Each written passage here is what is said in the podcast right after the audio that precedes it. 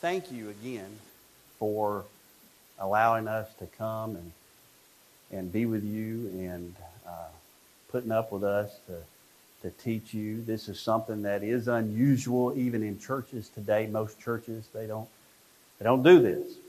Uh, it's it's new to us even as pastors to go out and teach. You guys are really the first church that we've ever uh, been invited to do this for. And so we were excited about that and thankful for that. And uh, for me, I'm a detailed person. Okay, I work in IT, so I, I I'm like, oh Wade, well we've never done that, so you know, I got to spend weeks and weeks and researching, you know. Uh, and he's he's more of a, you know, he can he can just flow right through it. Um, for me, it takes me a little while because I want to be just precise, right? Um, to tell you a little bit about us, Wade alluded to that last night about a little bit about us growing up. Uh, I was born, we were born in Georgia, just south of Atlanta, and uh, we were surrounded in a house of music. Um, my mom was from Alabama, dad Tennessee. We ended up in Georgia, but music was always part of their households, our household. Um, I was probably younger than eight. I know I was, I mean, I was singing ever since I could walk. Okay. My mama had a piano in the house and she couldn't play very well, but she would play enough that we could sing along with it. Um, and singing became a passion in the house. Just, it was it was a pastime, right? Today, when you get in the car and you're traveling as a family, what do the kids have? What is it? What do the adults have? They have a phone, or they have a iPad, or they have a DVD player, or something like that. We didn't have any of that growing up. We had voices, and we would sing, and whatever was on the radio it was country music, gospel music, didn't matter. We were singing it. Okay? And then we'd turn it off and then we'd try to harmonize. And we, we thought that was just the coolest thing, you know, growing up because that was present in our household. Um, uh, my parents really saw that we had that gift to, to sing and they really pushed us in that arena. Uh, got saved at the age of eight years old. Uh, we were in church faithfully. I cannot remember a time when we were not in church, ever, uh, in our life. And I'm so thankful for that. But as soon as I got active in church, I began to sing. Even at eight, nine years old, I was singing in church. I was singing solos in church. Um, back then, gospel music, quartet gospel music was was pretty big, right? Cathedral Quartet. Anybody heard of Cathedral Quartet?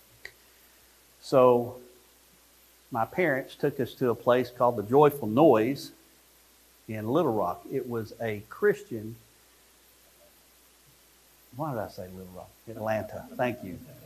Yeah, everybody's like, I've never heard of that. Yeah, yeah. Hey, it was in, in Atlanta, and it was a Christian dinner club. Christian club. So you would go in, you would pay like 50 bucks. It included your meal and you got a concert. And it probably held maybe a couple of hundred people at the most. Your tables were like right here, the stage was right there. We had never been before.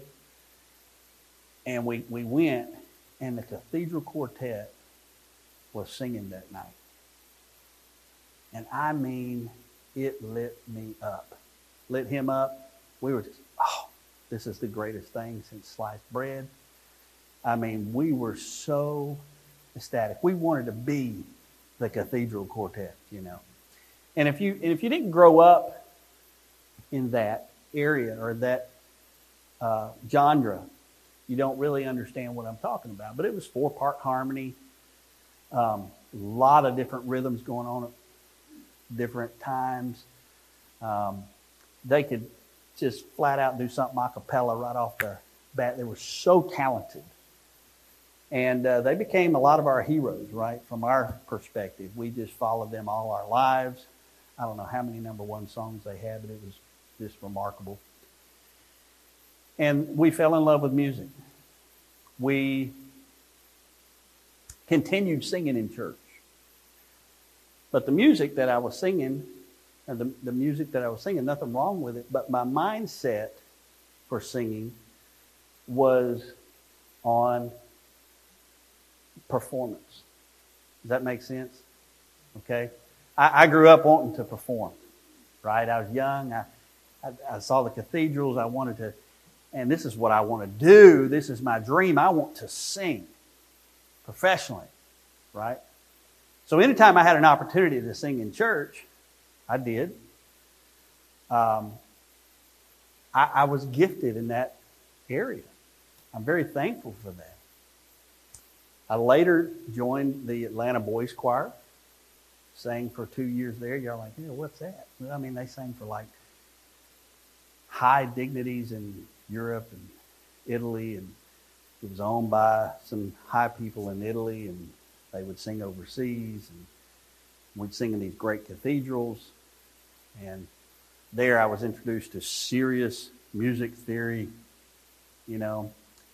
Uh, for me, it was beautiful, but it also, the music theory part just sucked the joy out of it for me. Like, this is work. Um, and so, moved on from that, sang all through choir, continued to sing in church, we have a uh, we had a group. Um, Wade's wife Amanda sings as well, fabulous singer, and we sang for 20 years. Made five, six CDs during that time. We knew how to sing well, and we knew how to perform it well. Okay, and all of that is great if you're putting on a concert. Okay? So can I can I say this? I, I, I don't want to hurt anybody's feelings this morning, right? But I'm going to be straight with you. I know as a singer and performing, even up here, is as spiritual as I might be, when I'm trying to sing a song to the congregation, I'm thinking in my mind, I got to be as good as I was last time. I can't mess up. I got a standard. I got to perform just right. Okay? I got to make the people feel something. Okay? And that was my drive. But when it comes to worship, when it comes to a congregational time where we come in and gather together, it's not about individuals. It's not about a subset of the congregation. It's about all of us uniting as one for a single purpose. Okay? A lot of things that we that's happened. Well, I did go to Nashville. I told Wade, he mentioned it last night. I went to Nashville in 93, 94, somewhere around there, wanting to make it big, right? That was my dream. I was pursuing my dream and I saw some stuff there that I got exposed to behind stage. I was at behind stage at Grand Ole Opry every every weekend, and I saw these artists that I thought, even Christian artists, that I thought were, man, up here, and I saw the most vile and vulgar things. This is behind Grand Ole Opry stage, right? And my heart, I couldn't be a part of that. Lord just would not let me pursue that anymore. And I'm thankful for that. And ever since then, I've been serving Him in church and in the capacity of leading music, teaching, preaching. Um, and I'm thankful because He He took me down this path. He got me where He needs me. And I'm thankful for that. Okay? And so um, I said all that to say this is that sometimes when we come into our worship service and we sing, and there's several elements of, of worship, okay? And singing is one of them singing, preaching, praying, uh, reading scripture, okay? Lord's Supper is an element of worship. Okay? Uh, baptism is. But like Wade said yesterday, we really don't put a lot of emphasis on the singing portion of it. A lot of our churches today are performance driven. I like to say it like this that we've moved the church to, uh, to spectators in the seats to what's going on to the stage instead of participators. So that's what, and people go to church, they seek that. Well, man, y'all just don't have a great, great music program. I mean, this is just not, I'm not feeling it here. And, and for a smaller church, it's, it's difficult. I hear it all the time. I see it all the time. Man, y'all just need to, y'all need to do this, y'all need to do that. A couple of years ago, we started pulling back from our singing personally in church, singing solos, duets, trios, quartets, whatever. And we started pulling that back. And it was like instant, three weeks. Hey, when are you going to sing again? Hey, when, when are y'all going to sing? I just, I just like to hear y'all sing. Well, we'll put on a concert and y'all can come out and hear us sing. But from a worship perspective, we're here together to worship, and it's not about me. Okay? Because I know me. I'm nothing but flesh. And if you think that I can't stand up before you and sing and then hear that applause when I walk down and not feel, oh, yeah, that's good. Do you think that's honoring God in this service? So, this morning, uh, and, and we had a, a lady last night that mentioned something about singing. What's the purpose of singing? And so I want to touch on that today. Um, we as a church, we have, there's a purpose, there's a reason why we sing. Okay? And I'm praying this morning that you'll receive what I'm telling you. And I want us to glean something uh, through our scriptures. And so I want to, I'm going to hone it in to say that we're going to talk about how we should sing. And I'm not talking about the physical aspects. We'll maybe talk a little bit about that later today. But how we should sing in a congregational worship setting in the confines of a holy worship. Okay? If you will, turn your Bibles to 1 Corinthians chapter 14. and, I, and I have on that sheet, the scripture is there that I'm using. 1 Corinthians chapter 14 and verse 15 says, what is the conclusion then? I will pray with the Spirit, and I will also pray with the understanding. He goes on to say, though, I will sing with the Spirit, and I will also sing with the understanding. My first point is this we must sing when we're singing in church and worship, in the confines of worship, we must sing with understanding. We must sing with understanding. Wade said it last night, and we have not shared notes or anything with each other. He didn't know what I was doing. I didn't know what he. I mean, we kind of knew the gist, but we didn't know verses, things of that nature. But he hit that. We would have we'll have Bible studies on prayer. We'll have Bible studies on, you know, uh, how to study your Bible, right? But we don't have a, a, a Bible study or we don't pay a lot of attention to singing. But here Paul is very deliberate. He says, I will sing with the Spirit and I will also sing with the understanding. He's instructing us here. He says our singing should be accompanied by understanding and if you're, if you're filling the blank on the worksheet there, listen to this. We can sing with understanding by engaging our minds in worship. engaging our minds in worship. In other words, here's another deal on your worksheet. We are not to be singing mindlessly, but with a clear comprehension of the words and their significance.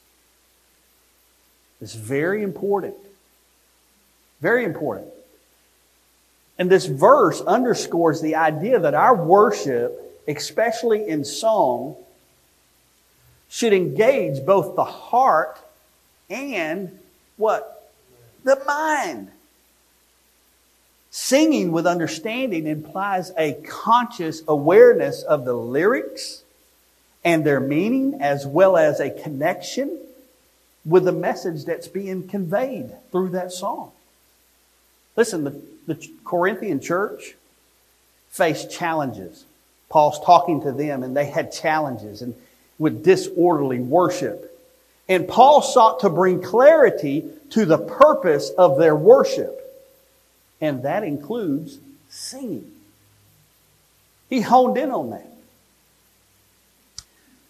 Mindless, listen, mindless repetition or emotional expression alone is insufficient.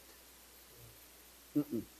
True worship requires a thoughtful engagement with the words that are being sung. When we sing with understanding, it deepens our spiritual connection and that fosters a more profound relationship with God. Okay? So, the biblical perspective on singing encourages us as believers to actively reflect on the words that you and I are proclaiming in our worship. Think about it. Think about what we're singing. Singing with understanding promotes a worship environment where every word uttered is intentional and it holds significance. Okay? And that should encourage us. That should encourage us. We, we joked last night because we were going over the definition of bulwark, right? And it was funny. If you were here, you would understand, you know what we're talking about, right? But it should encourage us as believers to be educated in the Word of God. Why? Why? To ensure that our, our songs align with those biblical truths. Amen. Engaging our minds while singing guards against shallow expressions of worship. He said, what do you mean by, by shallow? Well, I mean, just a basic lyric and singing that through a lot of times and you're not just you're just not engaging the mind it's not provoking any thought process into what you're singing as we sing with understanding listen we we participate in an element of worship that is edifying not only to ourselves and if there's a blank there on your worksheet but to the entire congregation We're not here for me. We're not here for you. We're here for each other. And we're singing to each other. And we're engaging our minds and teaching each other. And we have to approach worship with a thoughtful and discerning spirit. Engaging your mind in worship seeks a balance between that heartfelt expression and a mindful connection to the truths of the Word of God, okay? So ultimately, singing with, uh, with understanding is a key aspect of worship that brings glory to God. How? By aligning our hearts and our minds, okay, to the eternal truths of the Word. It's all about His Word. Everything we do in worship, the purpose of the church, and I preached a sermon on this not too long ago to our church. The purpose of the church is to glorify God. It's that simple. That simple. It's worship, discipleship, make more disciples. Worship, discipleship, make more disciples. It's real simple. All of which glorifies God. John Calvin emphasizes the importance of engaging the mind in worship. He says, The mind of a man must be persuaded that all things proceed from God and must refer all things to Him and ascribe them to Him. That means you're singing, and what you're singing is very important. It is very, very important. You look at Psalm chapter 47, Psalm chapter uh, 47 and verse 7. says, For God is the King of all the earth. Sing praises with understanding. Look, this is a scriptural foundation here for understanding the significance of having comprehension during the singing and worship. The verse emphasizes the command to sing praises to God with understanding, highlighting the importance of cognitive engagement during the singing element of worship. God's Word is adamant about this. Singing in worship isn't solely about vocal expression, but it's also about comprehending the meaning and significance of what's being sung. Believers' praise is not just some melodious aspect, but also rooted in a genuine understanding of God's character, his, his deeds. Look at Colossians chapter 3. Just trying to give you scripture, right? Trying to give you just plain Bible. Here's what the Bible is saying about how you should sing, why you should do this. Colossians 3:16 let the word of Christ dwell in you richly in all wisdom teaching and admonishing one another in psalms hymns and spiritual songs singing with grace in your hearts to the Lord. This verse underscores the importance of understanding when we're singing in worship. Filling in the next blank here, it says this verse instructs believers to let the message of Christ dwell among them richly as they teach, admonish one another with all wisdom through psalms, hymns, and spiritual songs. And Wade mentioned last night we were talking about this, this particular verse and, and other verses where it's mentioned psalms, hymns, and spiritual songs. And so, obviously, when we're talking about, when the verse here is talking about Psalms, we're talking about Psalms in the Bible. Okay? How many churches do you know sing Psalms? I, I haven't been in one. But the Bible is clear about singing it. But we don't do it. Listen, Psalms is has so much structure. It's so balanced across what what we need as believers. The uh, adoration of God, repentance is there in Psalms. These are serious doctrine, serious things that we should have in our worship. The Bible instructs us to do it, but it's not done. It's been lost over time hymns, do you think that they were bringing out the Baptist hymnal when Paul was? No. Uh-uh. Hymns is referring to, if you study that out, in the Roman day, hymns was constructed as some anthems that they would do, ceremonial songs. They were very structured in a melody. And they were called hymns. So Paul is saying something that they can relate to hymns, right? It wasn't the hymns that we have, but we do have our hymns are structured. Somebody, a gentleman last night said, you know, the hymns are pretty easy to sing because once you get through the verse and the chorus, it's pretty much the same. Yes, because it's designed for the entire congregation to participate and not be hard. Right? It's something that we all can do together and do it well. And the hymns should project good things of understanding, deep things of understanding. And then it uses the word spiritual songs. Okay? Spiritual songs are important. Okay? What I what I glean from scripture on that is that spiritual songs is something that is more personal. Very personal to you. It's, it's really something that, that we both can relate to. It is well with my soul. How many of you know the story behind it is well with my soul? Okay, a few of you do. Horatio Spafford, right, had his family there in Chicago.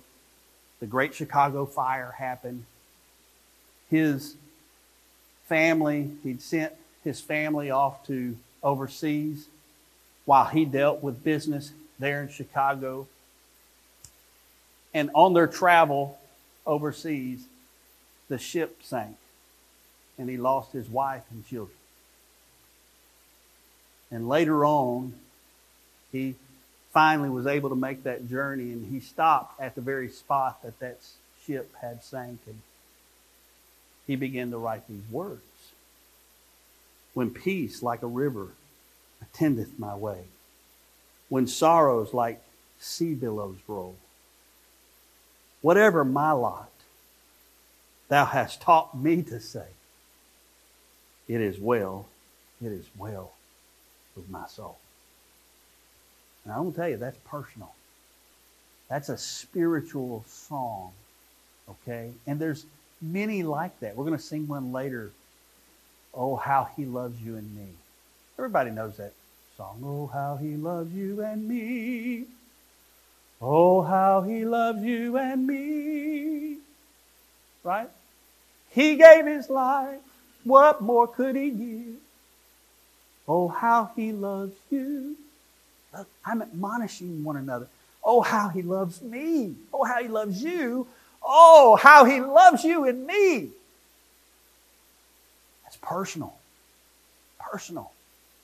And it's different from something like, Holy, holy, holy, Lord God Almighty, where we're singing and ascribing directly to Him. Okay, so there's, there's a difference there that we're talking about. Singing in worship is not merely about the melody, but about conveying the message of Christ with clarity and comprehension. Uh, singing in worship is not merely about the melody, as it is about conveying the message of Christ with clarity and comprehension. Paul is instructing that we are to approach singing in worship with a desire, a desire for understanding. Allowing the Word of God to dwell richly in our hearts as we express gratitude and praise in song. Jonathan Edwards encourages us to seek a deeper understanding. He says this it becomes us to be extremely cautious that we do not content ourselves with a superficial knowledge of religion. Superficial knowledge of religion. So, number one, we must sing with understanding. We must engage the mind in worship. Number two, we must sing with gratitude. We must sing with gratitude. Specifically, a heart of thankfulness. A heart of thankfulness. Let's look at Psalm 100, Psalm 100, verse 4.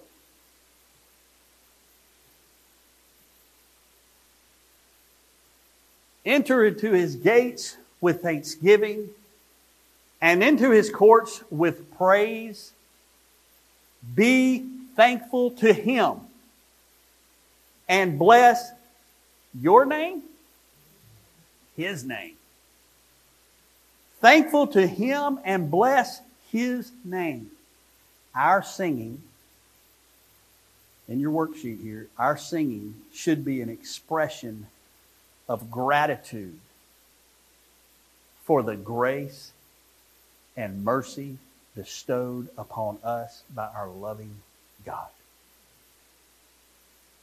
The scripture here emphasizes the importance of cultivating a heart of thankfulness, and that's urging the believers to enter into God's presence with gratitude.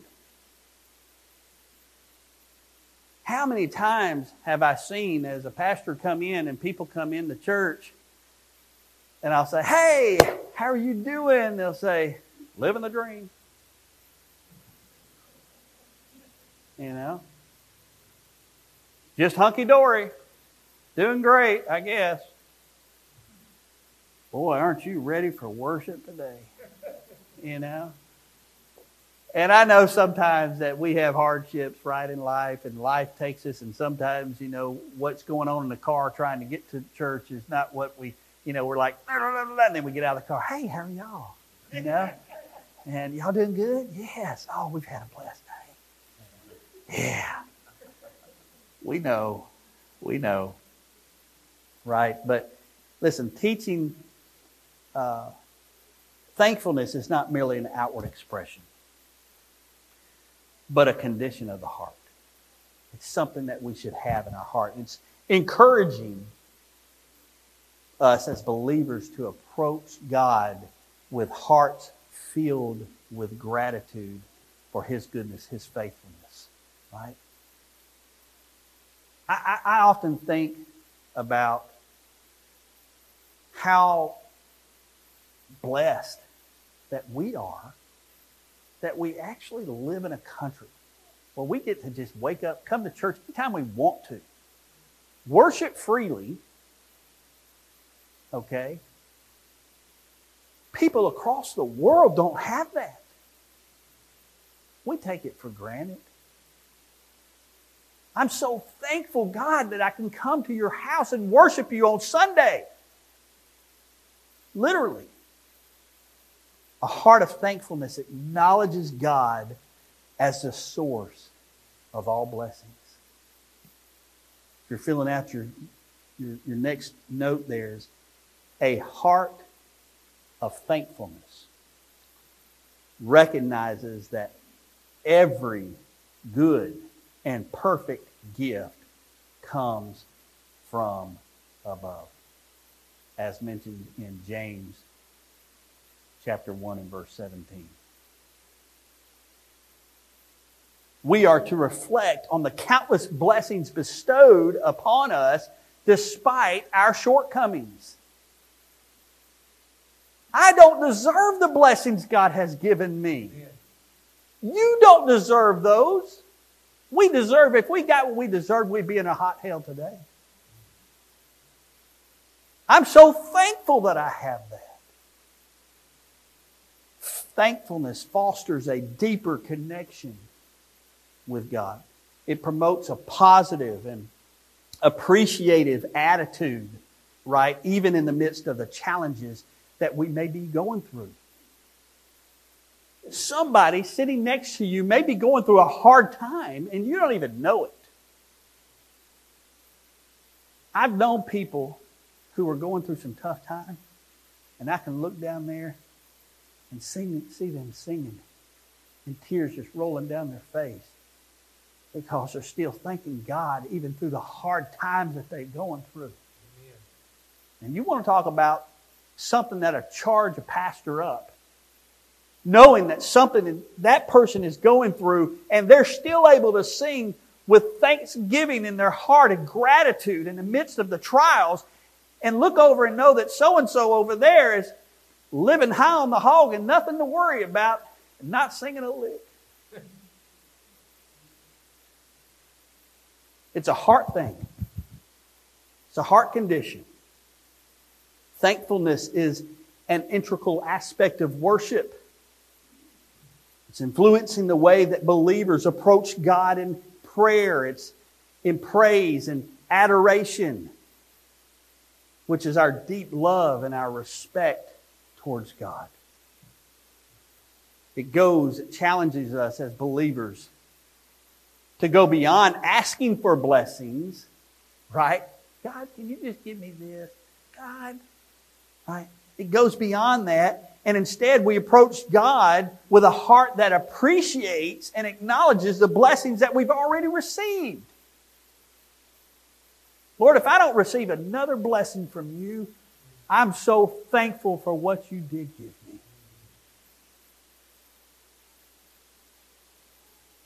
The next thing in your worksheet thankfulness promotes humility. Acknowledging that we are dependent upon His grace and provision. Now, that's a word that you don't see much today humility. Humility. We are challenged as believers to maintain a constant or continuous attitude of gratitude. Not just during the moments of, of abundance, like we said, but in every season of life. Every season. As mentioned in 1 Thessalonians chapter 5 and verse 18, it says, In everything give what? Thanks. For this is the will of God in Christ Jesus for you. Going through a hard time? God's chastening you? God's molding you? Be thankful. Thank you, Lord. I don't know what you're trying to teach me, but I'm going to take it and I'm going to I'm going to praise you for it. Further demonstrating God's sovereignty his perfect plan for our lives. Look at Psalm 107. Psalm 107 and verse 22. Psalm 107 and verse 22. Let them sacrifice the sacrifices of thanksgiving and declare his works with rejoicing. Singing praises to God not only lifts the spirit, but also serves as a tangible expression of thankfulness for his unfailing love and his miraculous works. Through song, believers can recount and celebrate the specific ways God has intervened in their lives. And this strengthens our faith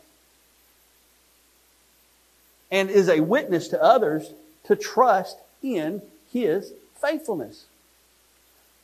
You take that lady that I was talking about singing, knowing she's going through a hard time and she's crying, and but she's able to sing and thank God for that. And the person next to him may know that that person's going through that. And you talk about a humble humbling experience. This is the admonishing. This is the edifying one another in congregational singing. Whew, Sister so and so is up there singing. Boy, how selfish am I? I know that they're going through some things. And they can still sing. Psalm, just as the psalmist in Psalm 107 recounts the deliverance of the Lord with thanksgiving, believers are encouraged to use music as a vehicle to proclaim God's mighty deeds and give Him the glory He deserves. It was created for us to worship Him. Look at Ephesians chapter 5. Ephesians chapter 5, starting in verse 19. Again, we see this mentioned. Speaking to one another. To one another. If I'm singing to you from the stage, but you're not singing back to me, we're not speaking to one another. I'm speaking to you. Speaking to one another in psalms, hymns, spiritual songs, singing and making melody in your heart to the Lord, giving thanks always for all things to God the Father in the name of our Lord Jesus Christ. And again, we see that singing is presented as a vital aspect of Christian worship. It's allowing believers to lift their voices in thanksgiving and praise. It's uniting our hearts in adoration of God. Now, listen, through the act of singing, believers engage not only their voices, but also their emotions. Okay? Offering a holistic expression of gratitude to God. Listen, singing in worship is not intended to reflect what I call robotic worship. A mighty fortress is our God. Ah, da, da, da, da, da, da, da, da. Well, that was inspiring. Okay? Oh, how he loves you and me. Oh, how he loves you and me. Wow, that was expressionable. You convinced me that that he loves you. Okay? There is expression in our singing, right? A mighty fortress is our God, a bulwark never failing. There should be expression in there, dynamics in the voice, right? Now, we're not here to out sing one another, okay? Some of us can sing better than others. That's okay. We're not here to sing louder than the guy next to us, okay? But we're here to lift each other up in voice and mention that verse mentions making melody in the heart.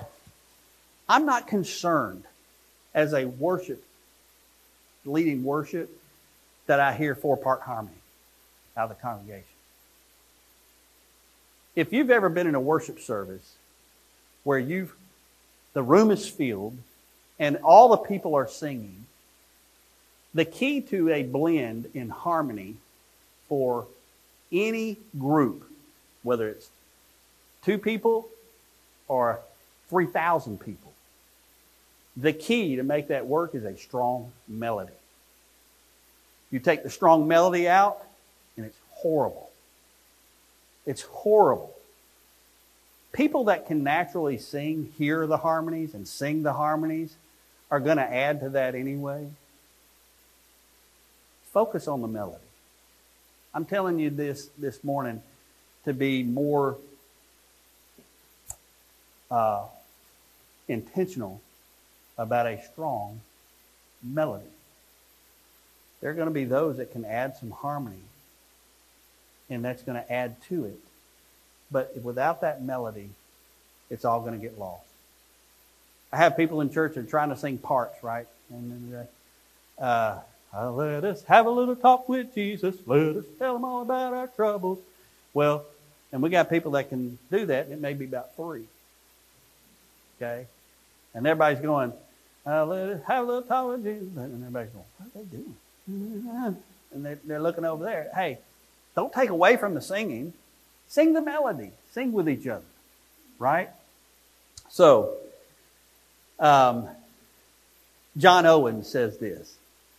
He says, a person on thankfulness in our worship, a person who is not thankful has replaced their worship of God with idolatry. Think about that. We must sing with understanding. We must sing with gratitude, having a heart of thankfulness, an expression, expressing that gratitude through song, having a vocal expression about it. Number three, number three, we must sing with awe and reverence. Awe and reverence. Wade touched on this a little bit last night. He hit this verse, I think. He just maybe quoted that. But Psalm chapter 33 and verse 8.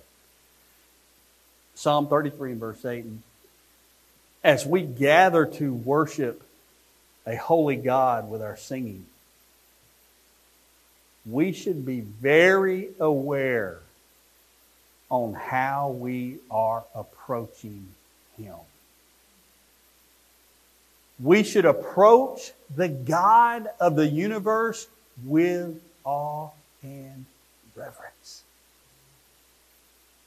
Our singing should reflect the awe inspiring nature of the one we worship. Psalm 33 8 says, Let all the earth fear the Lord. Let all the inhabitants of the world stand in awe of him. The scripture emphasizes the importance of approaching God with awe and, and reverence, acknowledging his divine majesty and his authority. Listen, we're encouraged as believers to recognize the greatness of God. Understanding that He is the creator of the universe and deserving of our utmost respect. Following along in, the, in, the, in, the, in your notes, approaching God with awe means that there is a rever, rever, reverential, reverential respect mingled with fear and wonder. Fear and wonder. We are, in, we come into this worship, we are humbling ourselves before Him in acknowledgement of His supreme power. Reverence in our approach to God involves a deep and profound respect. It's understanding that He is not only the loving Father, but also the almighty ruler of all creation. In your notes again, awe and reverence create a sacred atmosphere in our worship. This is special. There's no room for me. There's no room for I, you. This is a special time for Him. This is all about Him. All about Him.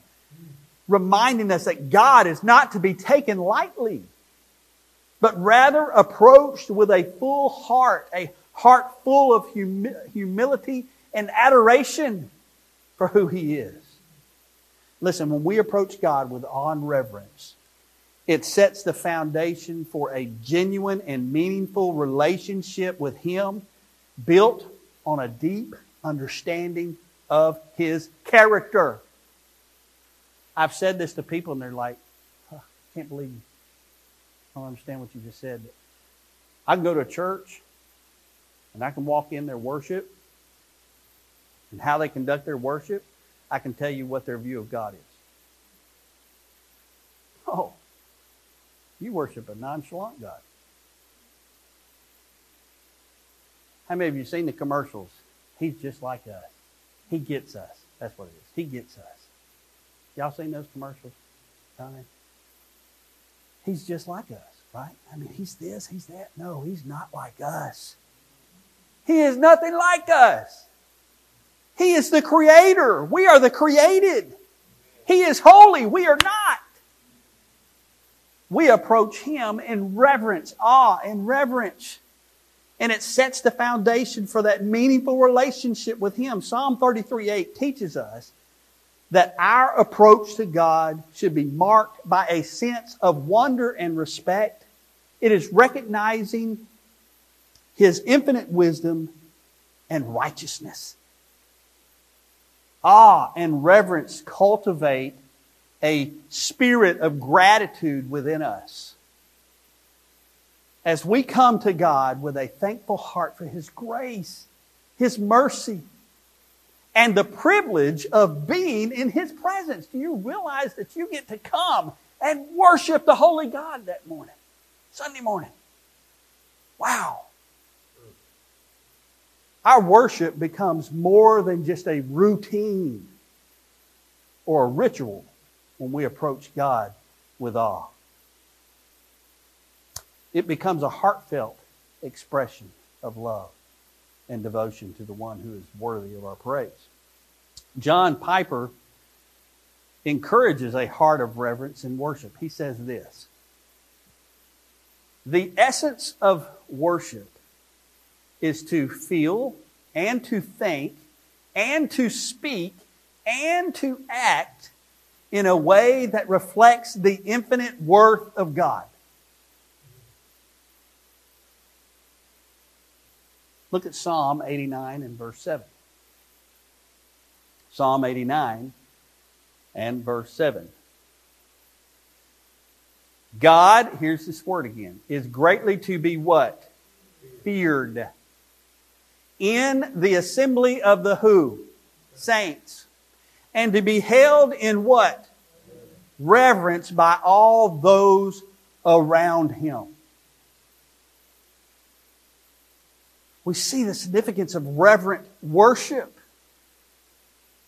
God is greatly to be feared in the assembly of the saints and to be held in reverence by all those around him. And that verse is simply implying that when believers gather in worship, there is a divine expectation for a deep reverence and awe towards God for his holiness and for his majesty. Look, if you were to approach the king, if you were to go to England and approach King, was it Charles? King Charles. Okay. You wouldn't just walk into that palace of the king and your flip flops and and and and just nonchalant, right? Just you're just nonchalant. You you're just irreverent is what that is. This is the king. We're not talking about the earthly king. We're talking about the king of kings. Our reverent attitude, we should, res- we should reflect that in our worship. In your worksheet, the assembly of the saints, the community of believers, again, is a sacred space where God's presence should be honored with profound respect and esteem. Reverent worship, as highlighted in that verse, goes beyond mere rituals. Okay? It involves a sincere acknowledgement of God's greatness and a heart that is attuned to His glory. Approaching God with awe is not just a personal matter, but it is a communal expression of devotion, creating a collective atmosphere of holiness and divine reverence in the assembly of the saints. We are all to be in awe and reverence together. Look at Hebrews chapter 12. Hebrews chapter 12. Starting in verse 28. Therefore, since we are receiving a kingdom which cannot be shaken, let us have grace by which we may serve God what? With what? And godly fear. That verse serves as a powerful scriptural basis for understanding the essence of reverent worship. Declaring, therefore, since we are receiving a kingdom that cannot be shaken, let us be thankful. And so worship God acceptably with reverence and awe. And that should inspire us with gratitude that should manifest in worship marked by reverence and awe. Next in your worksheet, our worship is acceptable when it flows from a heart that acknowledges Him with reverence and godly fear. This is serious business. A response to the awe inspiring reality of belonging to a kingdom established by the unchanging and sovereign God. The scriptures are plainly spoken here. Can anybody be confused on that? No. It's plainly spoken. We are to approach worship with a profound sense of reverence. Now listen. if the scripture means, says, and is deliberate, it says there is acceptable worship, then there's also unacceptable worship. This is foreign in today's churches. These verses don't exist in today's churches. We are to approach worship with a profound sense of reverence, recognizing that our God is a consuming fire, inviting us to engage in worship that reflects the purity and the awe of His divine presence. I like what A.W. Tozer said about this. Approaching God with reverence. He says, the heaviest obligation lying upon the Christian church today is to purify and elevate her concept of God until it is once more worthy of Him. I have to think that sometimes that God may look down at the worship and have to turn his head at what goes on in a lot of churches today. Well, you're just a fuddy dud. No, I just know who God is. He's holy, holy, reverent. I should be on my knees. I, I, I'm not worthy of Him. We must sing with understanding. We must sing with gratitude. We must sing with awe and reverence. And we must sing with unity. With unity. Our singing should contribute to the unity of the body of Christ. It's very important. Look at Colossians chapter 3 and verse 15. This is my last point. Colossians chapter 3 and verse 15 says, And let the peace of God rule in whose heart? Your hearts, to which also who? You were called in how many bodies? One body. And be what? There's that word, thankful. Let the word of Christ dwell in you richly in all wisdom, teaching and admonishing one another. And here it is again psalms, hymns, spiritual songs. Singing with grace in your hearts to the Lord. The, the Apostle Paul is emphasizing here the importance of fostering unity among the believers through song in worship. He's urging Christians to let the peace of God rule in their hearts, and that's serving as a unifying force in their gatherings. In your workbook, the act of singing together not only expresses individual praise, but also creates a communal bond among worshipers. We are here for the same purpose, doing the same thing to the one God. We are one body. Through the harmonious melodies and shared lyrics, believers can cultivate a sense of belonging and unity within the body of Christ. Singing together in unity.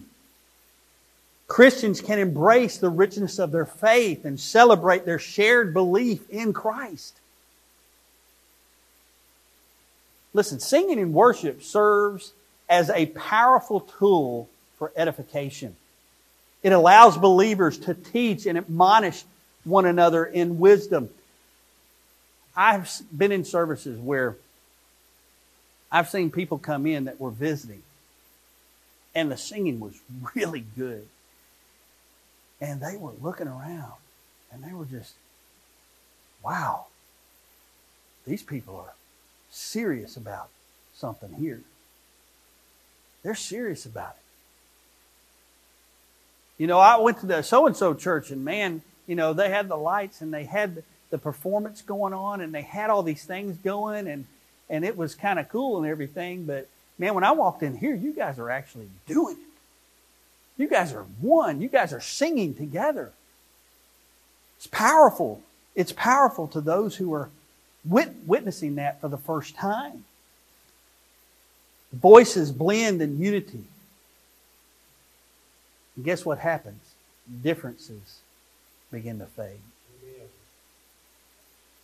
And the focus shifts towards the exaltation of God Almighty and not who?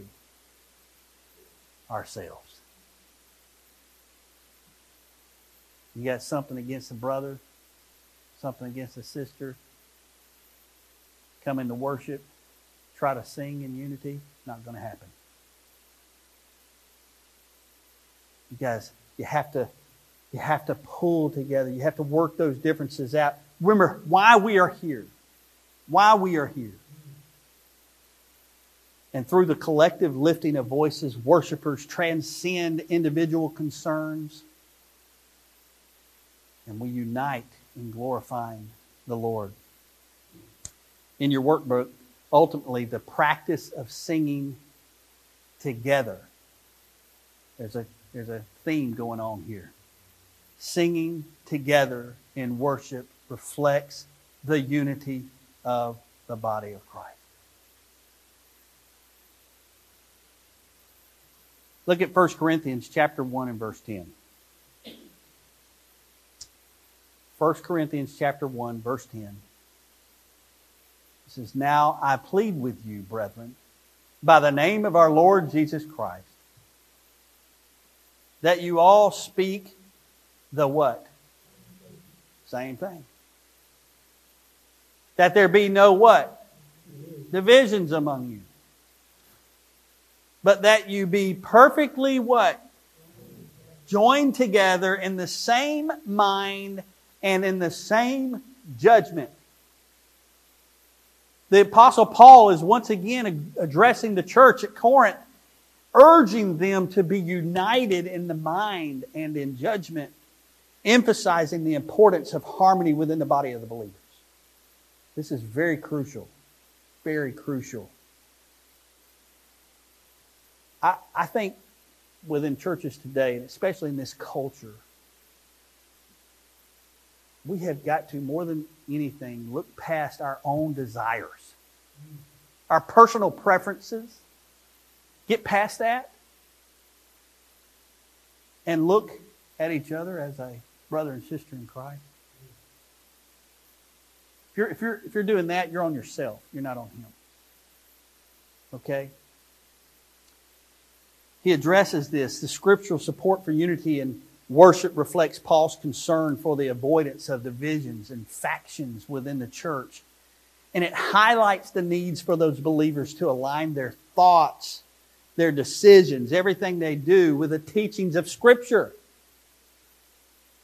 Look, if there's a difference, let's go to the Scripture. Let's go to the source. What does the Bible say? Let's reason together. That's not what I think. It's what God says. And then we can both agree on that, right? Because we're both children of God. Worship is not just a personal experience, but it is a communal expression that should bring believers together in a shared understanding of God's Word. The phrase, by the name of our Lord Jesus Christ, in that verse emphasizes the centrality of Christ. He is the center. He is the unifying force. And that's reminding the believers that their worship should be directed toward a common purpose grounded in Christ's teachings. The body of Christ functions best when its members are bound together by a shared commitment to scriptural principles and the lordship of Christ Jesus. Again, this emphasizes the importance of maintaining the unity and the spirit of bond of the peace within the body of Christ. In your workbook, lastly, Christians, it reminds us here that Christians, that unity is not merely a human effort, but a spiritual reality to be preserved, protected, and nurtured. And you, you see divisiveness going on, you got to nip that. That's dangerous to the communal bond of the church. Unity is of high importance. We are called to strive for harmony and mutual understanding in our worship gatherings. And there must be a cooperation among us as worshipers to reflect God's desire for his people and to worship him in one accord. I'm going to leave it with this. Charles Spurgeon underscores the importance of unity in worship. He says, harmony is the very soul of music. Discord is an abomination. We have the sweetest fellowship with God when our spirits are in harmony with Him and each other. Each other. So we must sing with understanding. We must sing with gratitude, a heart of thankfulness. We must sing in awe and reverence, and we must sing with unity. Okay?